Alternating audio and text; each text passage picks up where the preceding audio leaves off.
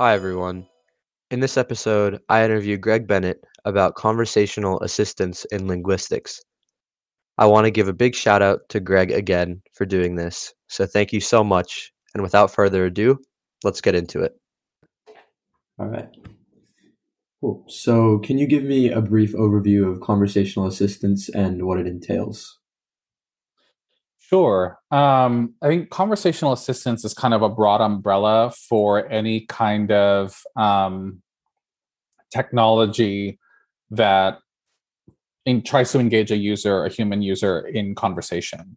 Um, and I think we have to sort of start with a definition of conversation itself in order to sort of really define that. So, for the purposes of what I'm talking about, I define conversation as an exchange of language between two or more participants taking turns. Um, so there has to be language that goes back and forth. And if only one participant in the interaction is talking, it's not a conversation.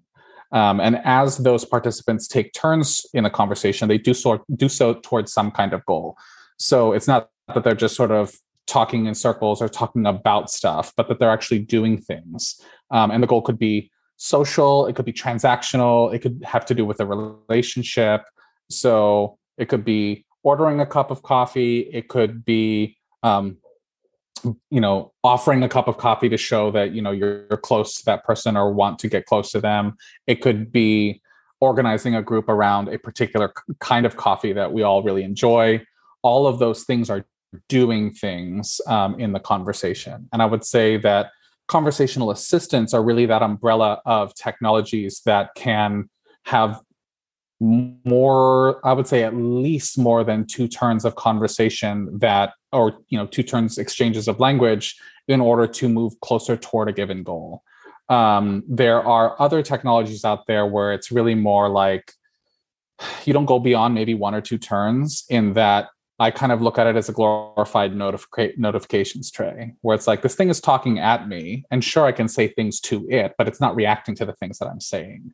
Um, really, it's about, again, like that turn taking. So, conversational assistance, turn taking. I think within that realm, you have things like all of the different sort of modalities of conversation. So, voice assistants, chat assistants, multimodal assistants, where there's some sort of um, hybrid of voice and chat um, there could also be assistants, conversational assistants, where there's like a virtual avatar. So like sometimes they have a human body, which I think is kind of weird. Um, sometimes they don't, uh, where it's like um, kind of like a cartoonish or character like avatar. So I, I, used to live in Japan, so there's a lot of uh, things like that there, um, where maybe you're talking to a talking donut, um, and it's not a human, and that's fine. But the the real sort of i think like common denominator there is the fact that you can you can go deep. You can take two or more turns continuing to sort of go down a path of conversation toward a given goal rather than just taking maybe one discrete turn here and there about different topics. Um, and i saw in your work uh, conversational style beyond the nuts and bolts of conversation um, you talk about like highly considerate and high involvement speaking. Mm-hmm. Um, and I was wondering if you could tell me a little more, a little more about what that means. Sure. So high considerate and high involvement are actually two, that's all actually Deborah Tannen's work. And I just referenced it in mine to kind of introduce folks to ways of conceptualizing conversational style.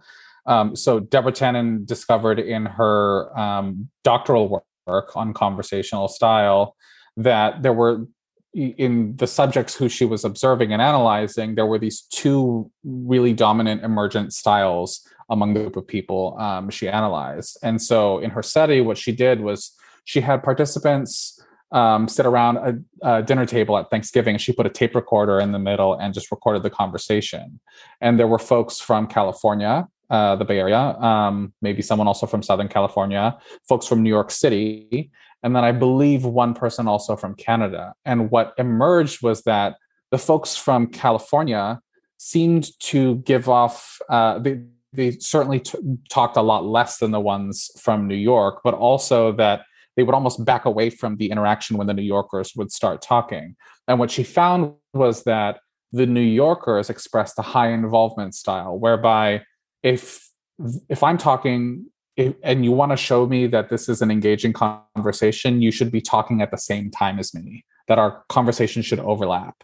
In the high considerateness speakers, they practice conversation in such a way where if you're talking at the same time as me, it's a power move and you're trying to steal the conversational floor, and only one voice should be heard at a time in conversation. So when you take those two kinds of speakers and put them together, they drive each other apart because the one from uh, California who's high considerateness would be like, all right, well, you're talking now and I can't get a word in edgewise. The one who's high involvement from New York would say, well, you're talking right now and, or you're not talking right now, so you must be bored. Um, and essentially that's sort of how they drive each other apart. Yeah. Um, and I uh, know you also referenced um, contextualization cues. Um, and yeah kind of how would you like get an AI to interpret and figure out a user's contextualization cues and then reciprocate that accordingly? That's the million dollar question. Um, and you're kind of like tapping into what I hope, you know, the future of the work that I'm doing in conversation design. So for context, contextualization cues are essentially um, any of that sort of above the word layer um, or above the semantic meaning layer um, of sort of context in conversation. So that could be intonation. Like if I if I'm saying, um, "Oh, I'm good today," versus "Oh, I'm good today," where the distinction between the two of them is that in the second one we have a little bit longer of a pause we have that following intonation you can see on my face the you know the eyebrows the mouth um, all of that sort of gives that additional context to the utterance that even though semantically they mean the same thing, the second one is intended to convey actually I'm not okay um, or whatever. Um, and so all of we can the way that sort of gets realized in chat is like things like spelling variations, punctuation variation, um, emoticons, emojis, what have you. Um, so in terms of how a, uh, I guess AI could recognize contextualization cues would be we'd have to build a corpus. Um, we'd have to, and I think it really depends on the the ch- I guess the modality that we're trying to interact with. There's a lot more research around contextualization cues in voice than there are in chat.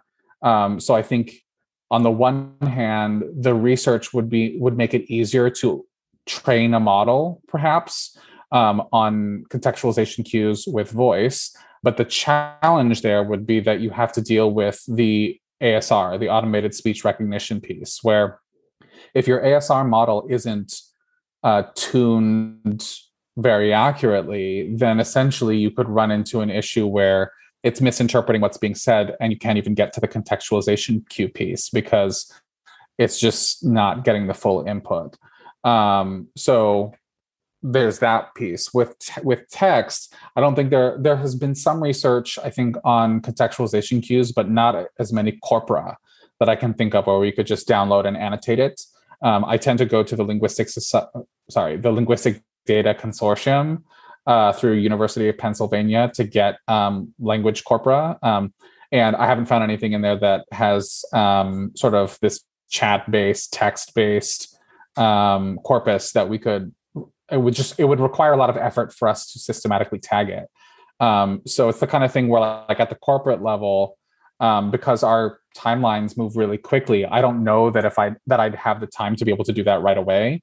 Um, but a doctoral student could. So if any doctoral students are thinking about it, please do and let me know because um, I'd like to reference that work. But um, I think from that perspective, you would probably need to tag a corpus of contextualization cues such as emojis and spelling variations, etc., um, for a given segment of users because it's not like like we were saying earlier, like it's not going to be the same across all populations. And then within that given segment of users, then you would train a model to interpret that, um, and that's the recognition piece. The production piece would then be um, I guess you would have to recognize the kinds of contextualization cues that user uses in particular and then you would have to adjust the conversation designs such that it replicated those similar contextualization cues. So let's say the user if we're going to talk about chat let's say that the user uses um, like they like to repeat letters in order to emphasize something like yay with like 20 y's or whatever. Um, and if the chatbot wants to also convey enthusiasm and do it in the way that the user does it then we'd have to adjust the conversation design dynamically to then also do that reduplication of letters um, that i think is a ways away but i think that would be incredibly uh, powerful for the future of conversation design Mm-hmm. Um, and kind of like along with recognition, um, mm-hmm. I know this is also kind of a hard one, but how does like AI and conversational assistance detect sarcasm and um, like what are the challenges? Okay, um, I don't think it can yet with the way that the com- the way that the technology currently exists, and that's because I think sarcasm is something that you have to triangulate across multiple contextualization cues. So it's tied to the previous question that you were talking about, in that, let's say for voice, you'd have to really be able to interpret that intonational curve. And we'd need a whole corpus of utterances that show that intonational curve. Um, and even then, that's not that's not all there is. Because even if we've got the corpus of the intonational curve that the actual like lexical components of this of the utterance could be different. We'd have that sort of lexical variation there. So um uh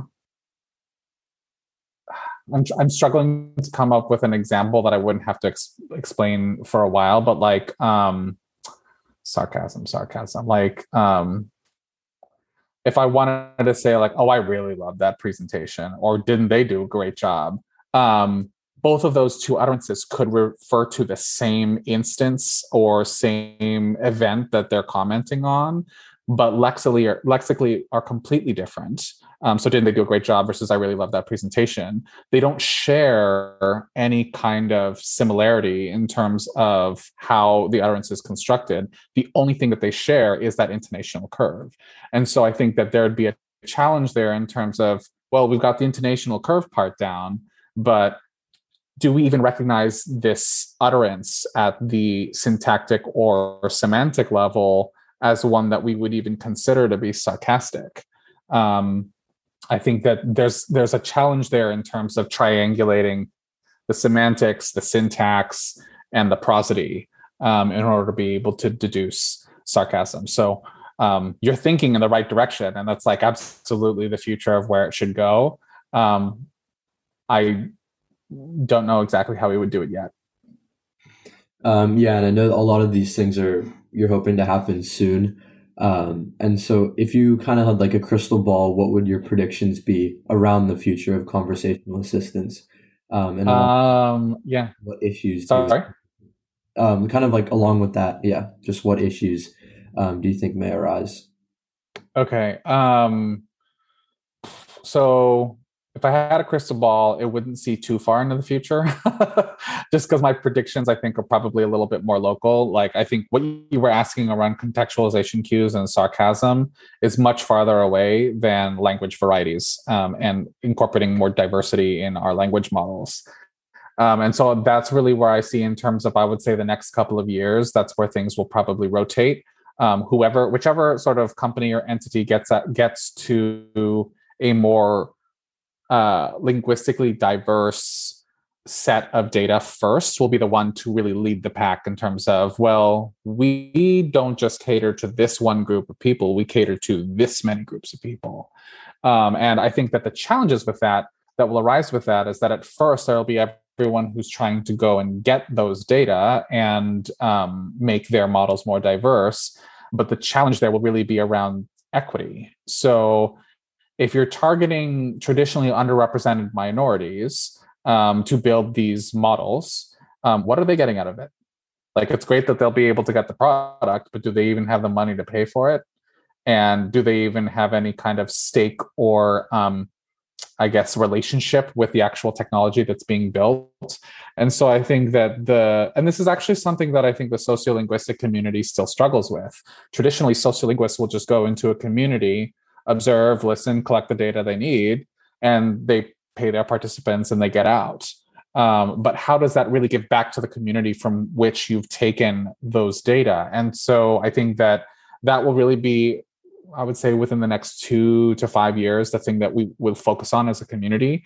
Okay, we can we'll probably start out developing ways to obtain the data, and then we'll need to think through thresholds in terms of what actually makes it diverse. And as we're doing that, there will be this parallel track around how are we doing it in a way that's fair to these communities.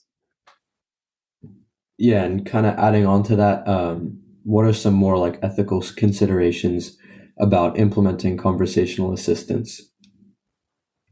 I think the in terms of the ethics around it, my mind always goes to um, language and society, language and identity. Um, so who are we not including? Who are we forgetting? Because even if I were to target, say, African American vernacular English, Chicano English, and Southern English, there's still so many different variants of English here in the United States alone that I'm not including in that initial data set. Um, and so I think there's there's a big piece on the ethical side to think through what is that threshold of acceptance when we talk about diversity, um, and particularly as we broaden out to other countries. I mean, you know, we could, here in the U.S. we would call it British English, but there's still so many varieties of English in Britain than just one British English. Um, countries you know don't necessarily have one variety that is the same everywhere um, and so i think that scaling to that is going to be a big challenge and thinking through you know we're not going to be able to get everybody at once um, and we're not going to be able to get all varieties at once so how do we prioritize what are our thresholds and how do we um, sort of mitigate for the ones who aren't included right away and remember the ones who are not included and get them eventually or later yeah, and um, kind of just wrapping up, is there any like final touches you'd like to add on, or anything that we haven't gone over that you think is important for conversational assistance, um, or just linguistics as a whole? Um, I guess the one thing that I haven't touched on really very much is around gender and gender identity. Um, so there's a hot debate in the conversational AI and conversation design communities right now around whether or not a bot should have a gender identity. And there are some who vehemently believe that it should, um, because there's research that's been shown that if you don't give the bot a gender, that users will. Um, and then there's another part of the community um, that thinks, what does gender really get us for the experience when the bot itself is not an organic being. It's not a it's not a human, it's not an animal, it's it does not have gender. So and I'm of the latter group. Um, I always wonder what does gender identity really get you? Like if we're thinking about things like um, a voice experience, for example, and you want the voice assistant to be female, um, does that really just mean high pitch? And um, there was a ling- there's a yeah there was a linguist uh, by the name of John Ohala who uh, was a professor at Berkeley and did a study in I want to say the 60s or 70s around the ecology of sounds in nature. And he found that essentially that part of the reason why we associate smiling and high pitch with um, like friendliness or approachability is because that high pitch is in nature likely emanates from a small sound source and is therefore not threatening to us as humans because we're larger than that. Um, and with deep, uh, or sorry, with low pitch, it likely comes from a big sound source, like a gorilla or an elephant or something. And as a human, we're not sizably a match for that, and therefore it feels authoritative or threatening. And that aspect of it is the part that concerns me the most. Are we picking a female gender identity for this assistant because we want it to be approachable, which is based on the assumption that females are therefore physically smaller in relation to us or physically smaller than males. That I think is what the problem is. Rather, we should be thinking of do we want a high pitch or a low pitch? Um, it doesn't really matter if it's male or female because you could very well have someone who identifies as male who has a high pitched voice, or someone who identifies as female who has a low pitched voice. Um, and so that I think is probably the only thing that I'd like to sort of address is I'm like, let's throw out the gender identity piece and focus strictly on the pitch and what it is that we want to affect in the user experience. Yeah, that makes a lot of sense. Um, and I think this is kind of the end. So thank you so much for, um, again, coming on and talking about this. It was really informative. Of course, it's my pleasure, and thanks for your questions. These are really these are really great. Cool. That wraps up this podcast, and I want to thank everybody for listening, and especially Greg Bennett once again for doing this. I learned a lot, and I hope you all did too. Thank you, everybody. See you next time.